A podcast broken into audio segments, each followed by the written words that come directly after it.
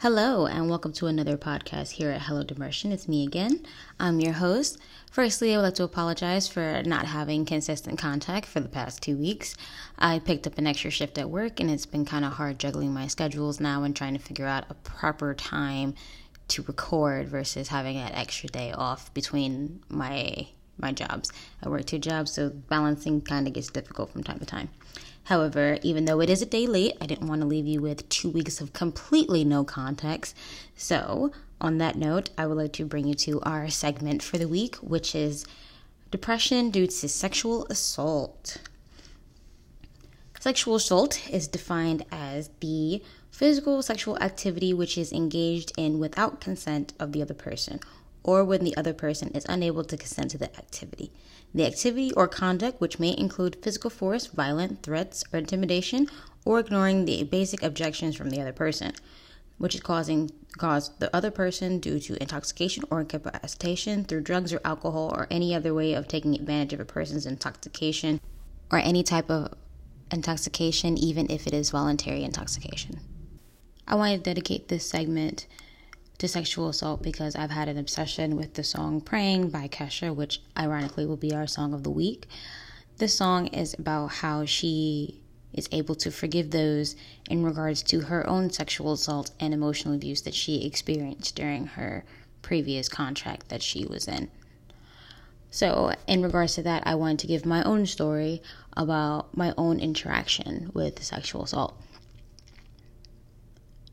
The incident occurred with a friend of mine who, well, at this case, an ex friend of mine. We met. We had met online. We had mutual friends, and we had begun talking.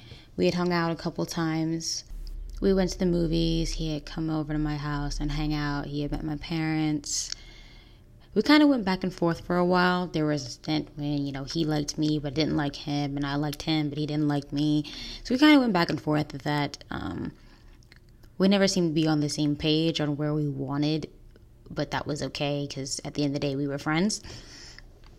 A lot of people that I'm friends with have met him, my close friends. Uh, there's pictures of him. He took me to my senior year homecoming. He came to my graduation party. My parents asked me, they're like, Are you going to invite him? Yes, I'm going to invite him. For whatever reason, my parents loved him they thought he was a gentleman he was great he was polite and you know they have never had any issues with him. But you know that's always a face you know how you present yourself to your friends parents or your significant other's parents or whoever. That's always one version of yourself. That's not necessarily the version of yourself that everybody else sees. But that's the person that you want to portray because you want the people they want the people's parents to like you we had been friends totally before things fell apart, but for about four or five years. About five, I can't exactly remember. Um, but there were a couple red flags that occurred before our entire situation just fell apart. The first time that I had should have realized it, even though I didn't, was when he had come over to my house. I think it was the summer before I went off to college. Uh, he had come over late at night. My mother had approved. I had asked my mother first because it was her house. She stated, Yeah, he can come over. You know, I like him. He's a gentleman. She never had any problems. And so it was okay with her. You know, he came over after he had finished with ROTC and he came over and he was in his little, his little army uniform or whatever. And he was like, I just want to hang out and watch TV. That's fine. You know, we put on a movie and there was no intention of anything else. This was not a Netflix and chill type of movie. This was like, a, okay, I want to sit and relax and I want to watch my freaking movie. He, things, however, did not end up that way. He had started to fill me up. He had tried to push me in my mattress, and his hands were on my legs. And I looked at him and I was like, "What are you doing?" And he was like, Come on, you know you want to. And I'm like, I really don't want to. Like, if I wanted to, I'd tell you I'd want to. I'm, when it can't when it comes to sexual activity, I, I will tell you, hey, I'm okay with doing this. Hey, I'm not really okay with doing this. I don't really want to. Nine times out of ten, I don't really want to. So I re- removed his hand and I was like, yo, I'm trying to watch the movie. leave me alone. And he continued. You know, he started biting my ears and rubbing my legs again. And i'm like yo my mom is sleeping in the next room. Like there my room my mother's room. The only thing that separated us was a wall and it was very thin. I could hear her snores through the room even with the tv on. Any interaction she would have heard me. I'm not going to do that. No thank you. I don't need her walking in on nothing. I don't need her knocking on my wall that's weird for me that's an interaction i don't want to have with my mother no thank you but he just wouldn't let it go. He kept moving and he kept trying. And he's like, if you like me, if you know, if you if you're friends, you'll do this for me. And I'm like, fine, whatever. If it'll get you to shut up, what do you want? You know? And I gave in. And then, you know, we, we didn't even finish watching the movie. I was just like, I was so done and annoyed. I was just like, get out, get out, get out. And he left. Now they teach you about this kind of thing in health class. They tell you, you know, they teach you about like rape and sexual harassment. But there's something different about the realistic situations. You don't think about them while you're in them. This you don't your mind doesn't go back and go like, "Oh, this is something I experienced in health class. This is something they told me about." You know, if you go through A, B, C, or D, this is what's to happen realistic situations aren't like that. They're not laid out perfectly. It's not like A equals B equals C. Realistic situations, you may jump from A all the way all the way to X and your mind can't process it because you're like, wait, it's not going in the order. It's not going in the wavelength that was presented to me. So maybe this is not the situation. Maybe this is not the outcome of the situation. However, it's still all the same. I was very naive at that time. I was 18 at the time. I didn't really I didn't really have any type of experience with sexual experience. You know, at 18 for me, that's kind of that's kind of abnormal for people. Me, sex wasn't everything, as you may have heard in my previous podcast. You know, I was at this time I was still trying to figure out my sexuality. I was still trying to figure out what it meant to me. Everybody else I knew was, you know, they were having sex, they were into it, and it was normal. And for me, I didn't really have that experience because I was just kind of like, okay, it is what it is. Uh, either it happens, it happens, or it doesn't, it doesn't. It doesn't really bother me. But due to social interactions, I took my interaction, which is like, oh, that's normal. You know, that was, he was just really, he was just really horny, or he was just like, he thought I was playing hard to get. And it was just like, no, he, he didn't pressure, he didn't pressure me to do it. He was just like, you know, come on, you want to, you know, you want to. And in my mind, I was just like, ah, do I? Do I really want to? And at the time, I was second guessing myself. I was like, did I want to, or did I not want to, or did, or was I just saying, or was I just saying that because maybe I wanted his attention, or in my head, I knew what it was. I knew I didn't want to, but I played it off because that's what my social interactions had told me. They had told me that things like this happen. You know, this is this is how guys act. You know, some guys things like guys think with their penis, guys don't really, you know, think with their head. So I brush it off. You know, it didn't occur to me that this was a red flag until after the situation had occurred. And I looked back and I realized that, wow, this should have been a huge red flag. There should have been something that told me, hey, you should no longer talk to this person. You should no longer be around this person. This is not okay. What he did was not okay. But of course, that's not something I thought about until the following year. I left for college. We didn't really talk. We talked on and off. It wasn't really something I stayed consistent with.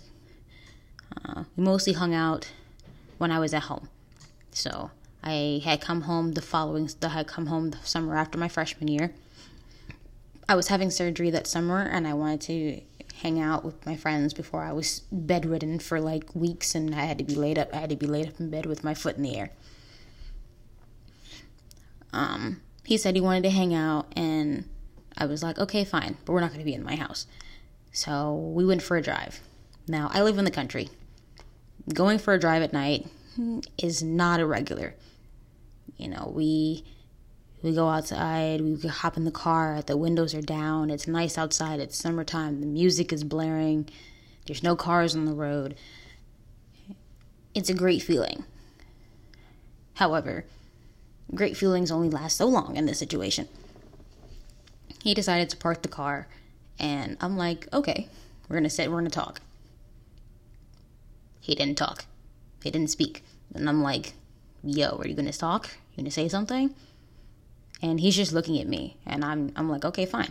So I just pull out my phone and I just start scrolling on my phone, and I'm just like, what? And he and he takes my phone, and I'm like, yo, give me the fuck my phone. What the hell are you taking my phone for? He's like, you're not talking to me. I said, you're not talking to me. The fuck, I'm not about to sit here and be the only one talking. So give me my phone. He took my phone and he threw it in the compartment on the side of the door. And he put it there. And I was like, give it back. And I told him if he wasn't gonna if he wasn't gonna talk to me, then he could take me home. And I had reached over to try and grab my phone and he pushed me back. And then he started reaching over and he started touching my leg and I pushed him off and I was like, No, we're not doing this before before we had hung out, I had a previous conversation with him. I told him, I said, I don't want none of this shit. I said, if you're gonna hang out with me, we're gonna hang out. We're gonna go to drive, we're gonna movies. You know, we have arcades. You know, Dave and Buster's is an option. You know, we're gonna do fun things. I don't want to sit here and do sexual shit with you. And he was like, okay, I understand. You know, we're not gonna do it.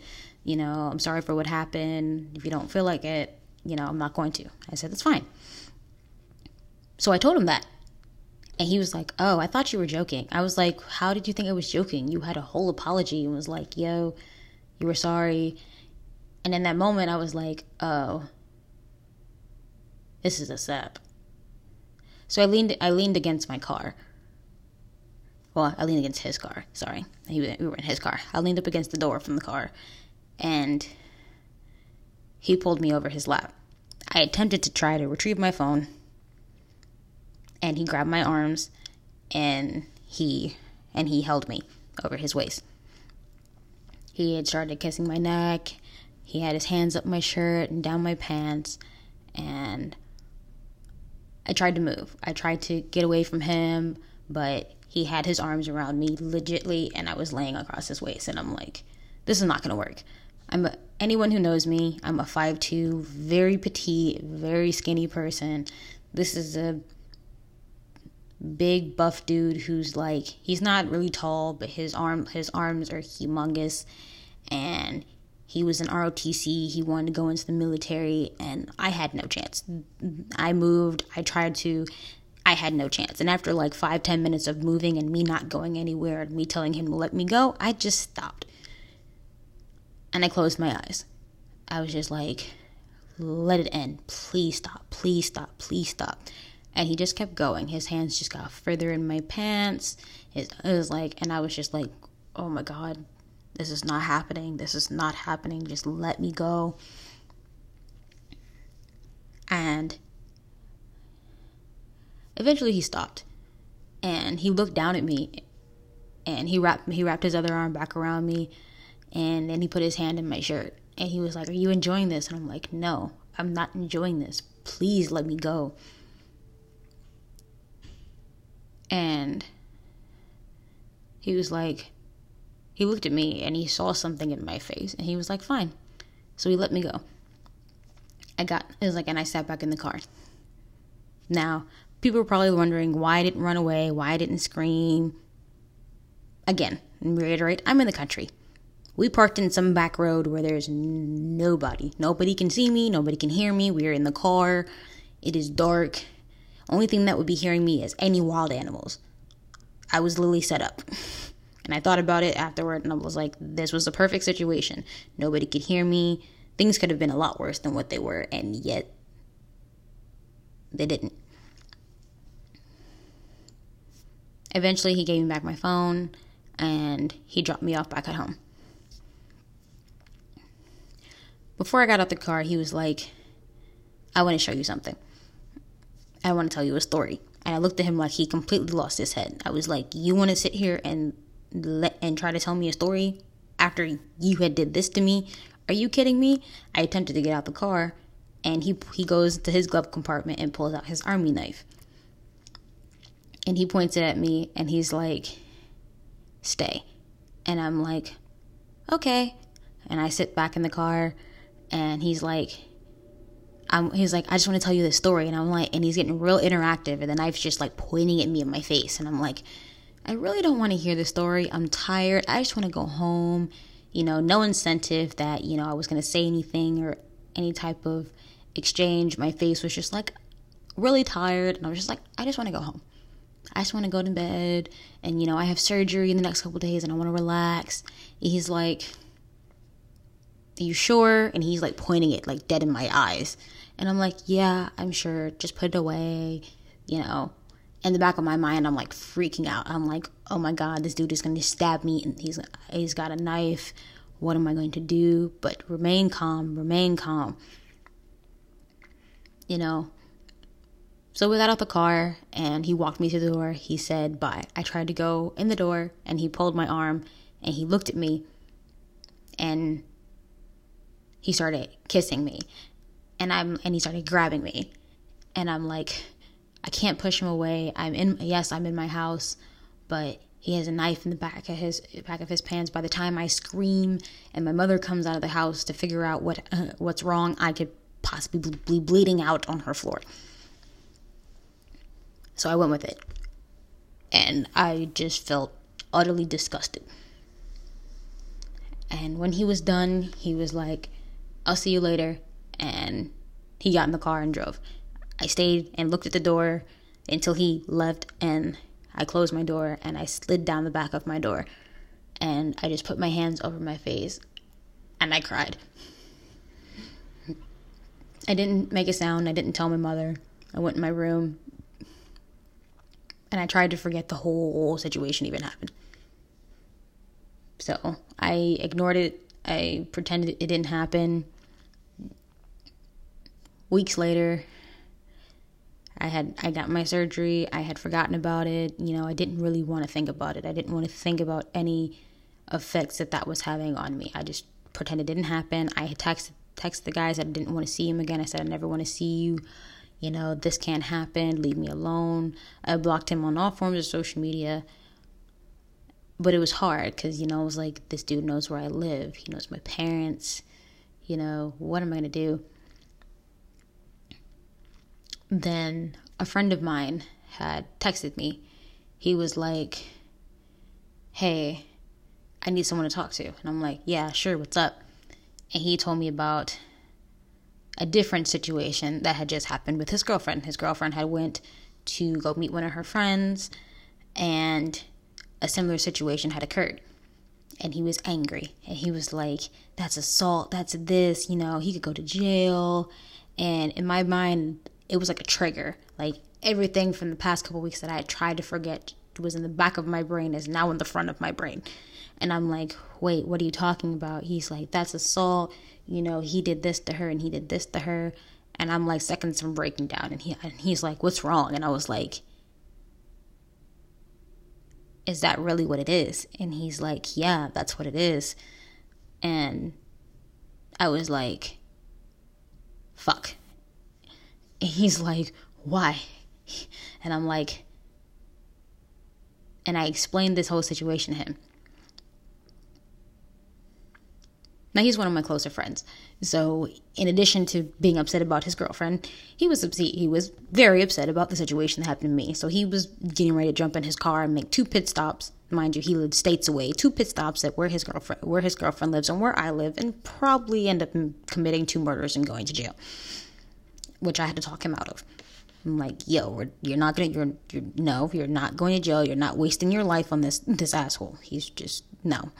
Between what happened to me, what happened to her, no. We're just, we're just gonna make sure, you know, we deal with it, we talk, and whatever.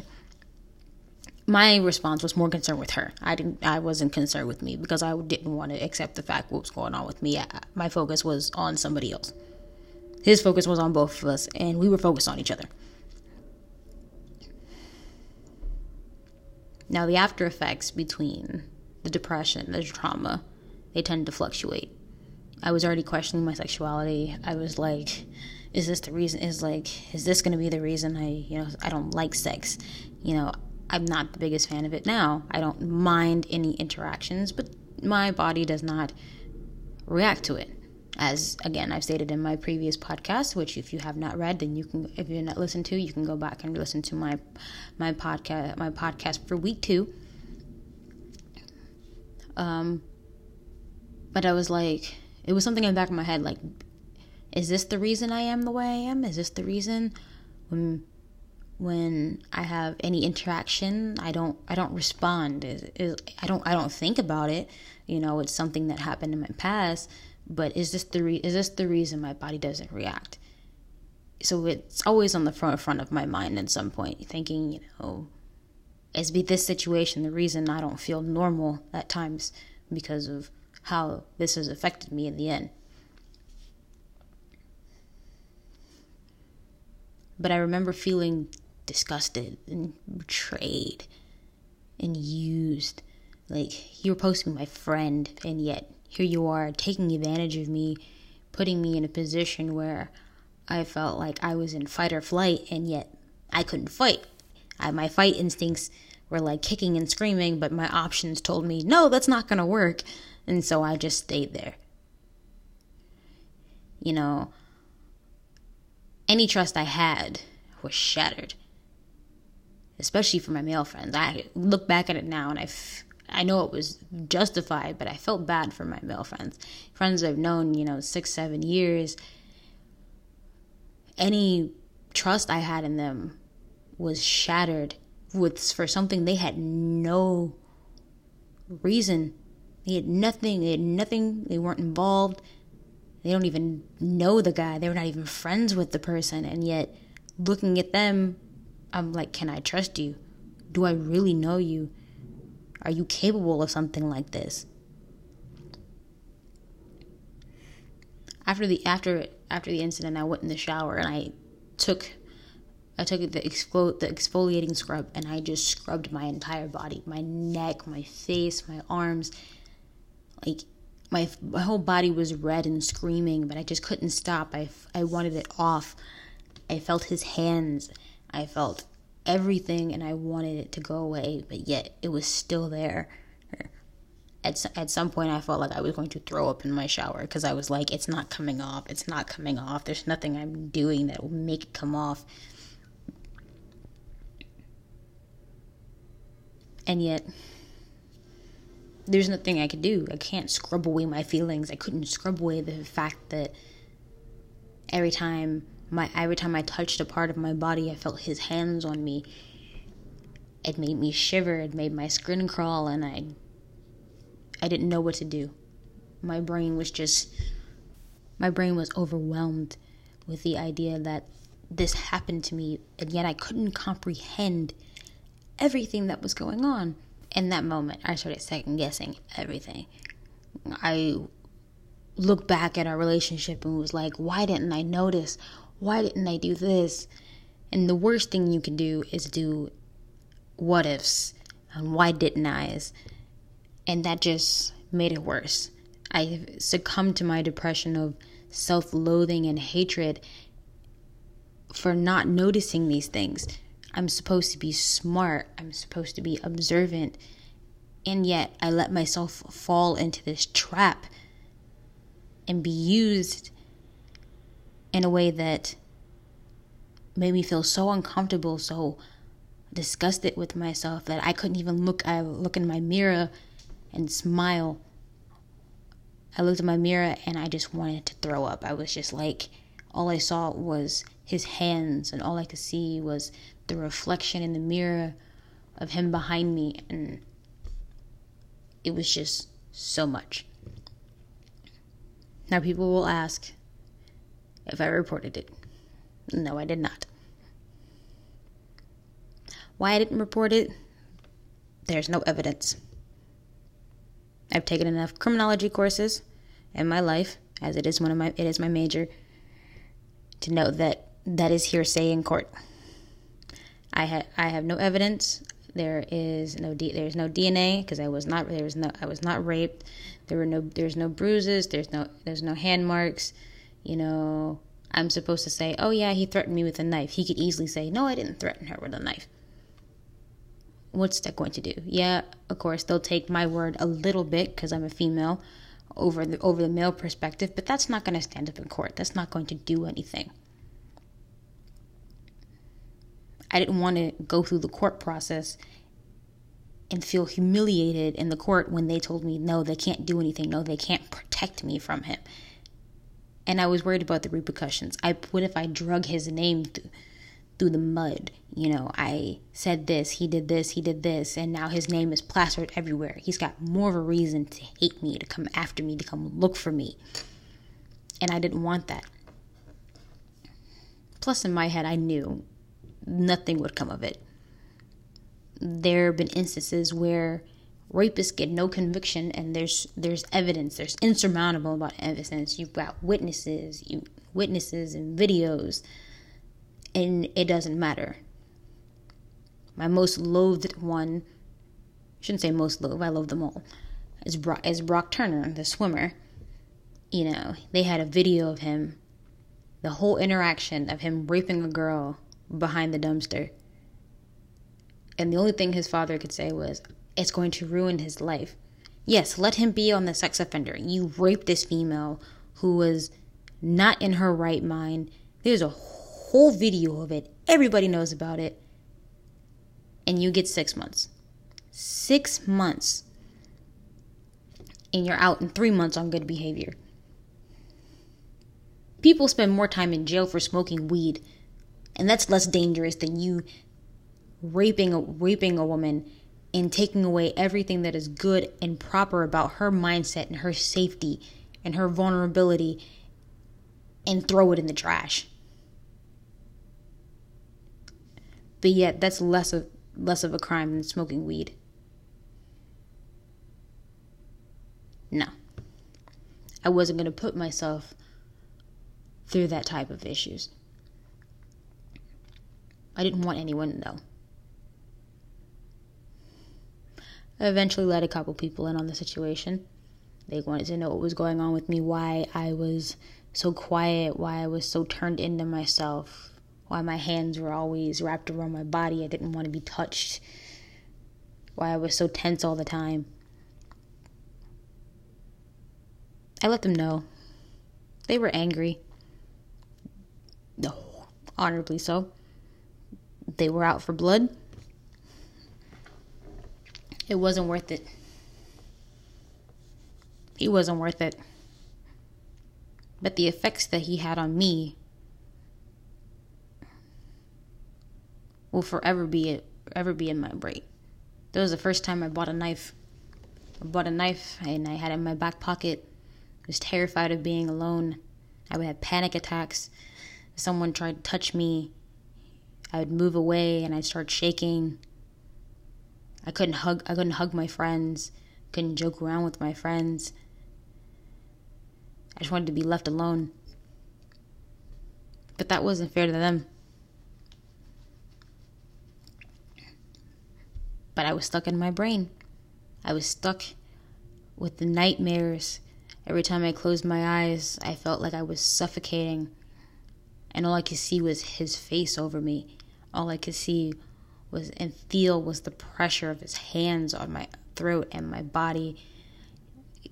the knife just staring me in the face, and I'd wake up screaming.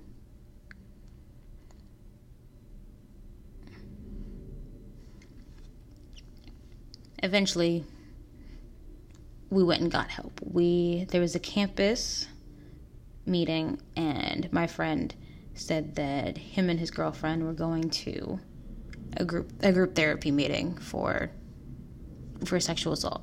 So we started we started going there. We went there every couple weeks. They gave us a bear and a story about a girl who who had her own issues and how she would write notes and she would put them in the bear's heart and hope that they would be there and that her dreams would always be there and she had a place to go. She would have a place to remember that whenever she was feeling upset. And I still have that bear.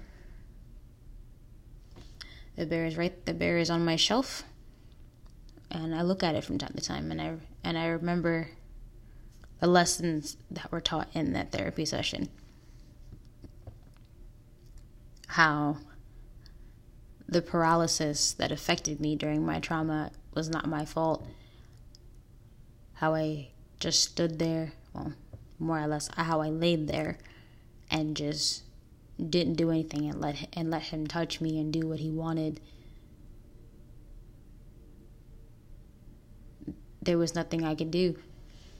And accepting the fact that there was only so much I could do in that situation because I can't change it. I can't change what happened. It's already happened. And sitting here thinking about what if I did this? What if I did this? What if I didn't do this? What if I didn't do this? Why didn't I catch these red flags?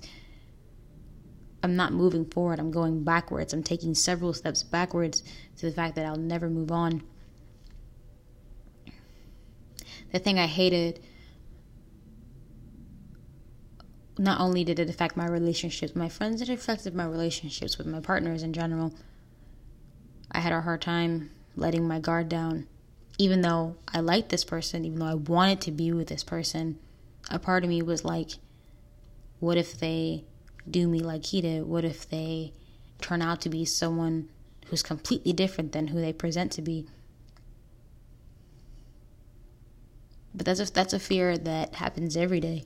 There, you will never know a, a person 100%. Ever you may know them 90%. You may know them so well that you know them like the back of their hand. But at the same time, there is always going to be something in their mind, something that is unpredictable, something that can make them snap and change into something you have never seen or never expected. So you're always a little cautious.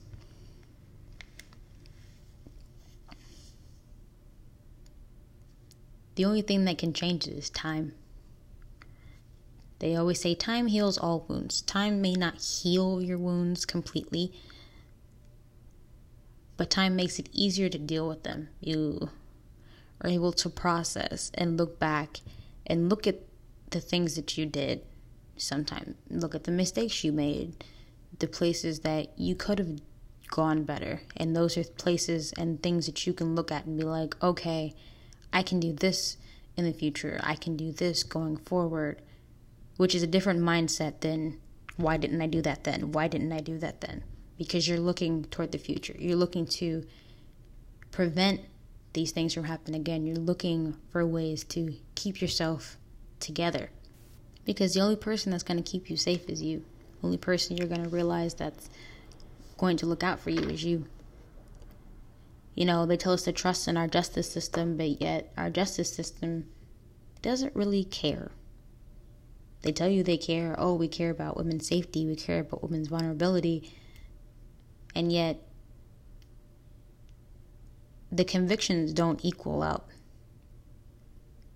But even then, the convictions don't take away the trauma. They don't take away the anxiety attacks, the panic attacks. They don't take away the loathing and the self hatred. Those are things that we can control. Those are things that we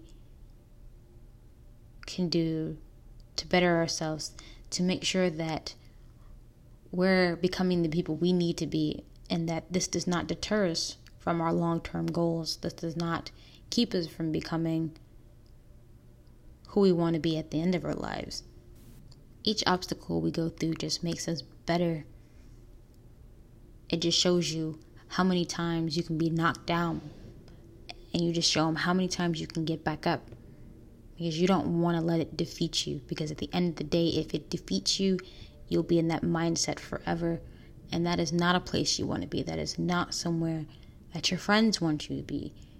Your friends can see that your life is worth it. You are worth so much. And you need to believe that. So, in regards to this, your self care tip of the week is to have an emergency self care plan for anyone suffering from anxiety attack or PTSD, from any assaults, any emotional abuse, or any type of trauma that you've experienced in your life, have an emergency plan. Have ways that can counteract your anxiety attacks or something that you know that can bring you out of an episode. If it's sensitivity, you know, you need to touch certain things that make that make they take your brain out of that episode. It makes you more cognizant to the here and now versus the past. And do that.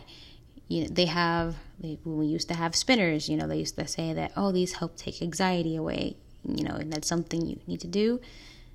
Do what you need to do. If you need to walk away from a situation or you need to walk away from a conversation that your friends are talking about because you you feel an anxiety attack and you feel that this may be triggering to you, don't feel ashamed that you need to walk away. Tell them, hey, this is something I can't interact in. This is something that I'm not ready to deal with yet. This is something that could cause harm to me. And at the end of the day, it's all about you. Yes, you can be cognizant of other people's feelings, but if something is detrimental to you, your first instinct is to protect yourself. So you always want to have that emergency plan. If you need to put your headphones in your ears and turn on a happy song that makes you want to dance and makes you forget the world, then do that. Nobody's self-care plan is going to be the same. Everybody has different things that brings them out of their worst times. But just make sure you have that so that way you're ready for any interaction or any obstacle that can be thrown at you and you have some type of way to deal with that effect.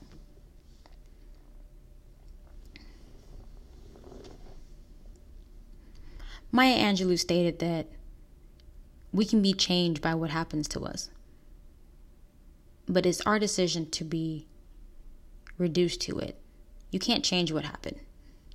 But you can change where you go from there. You can change how it affects you.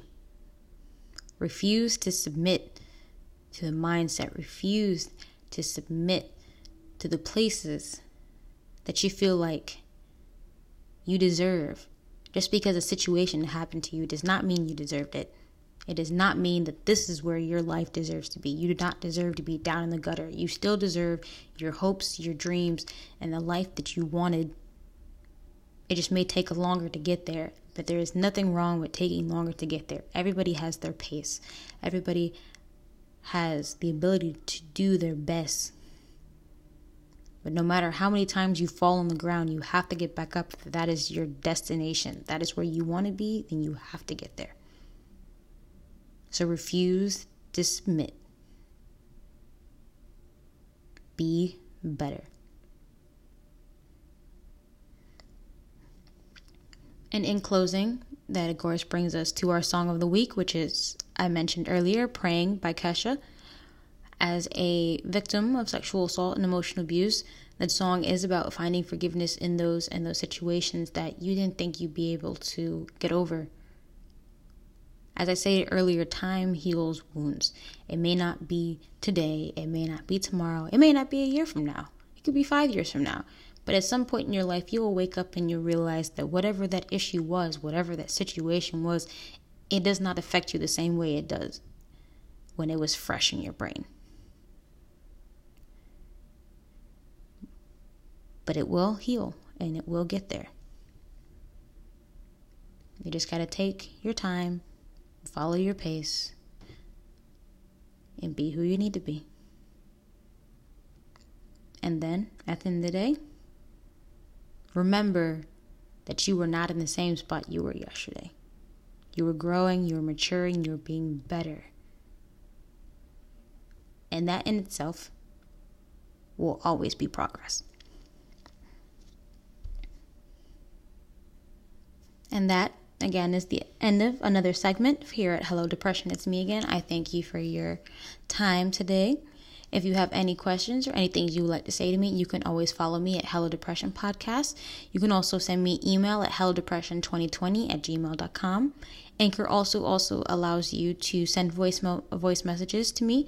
So if you have any questions, concerns, or any topics you'd like to go over, any re- rates or reviews or feedback, you can send them there. I thank you again for your time today, and I hope to see you all next week.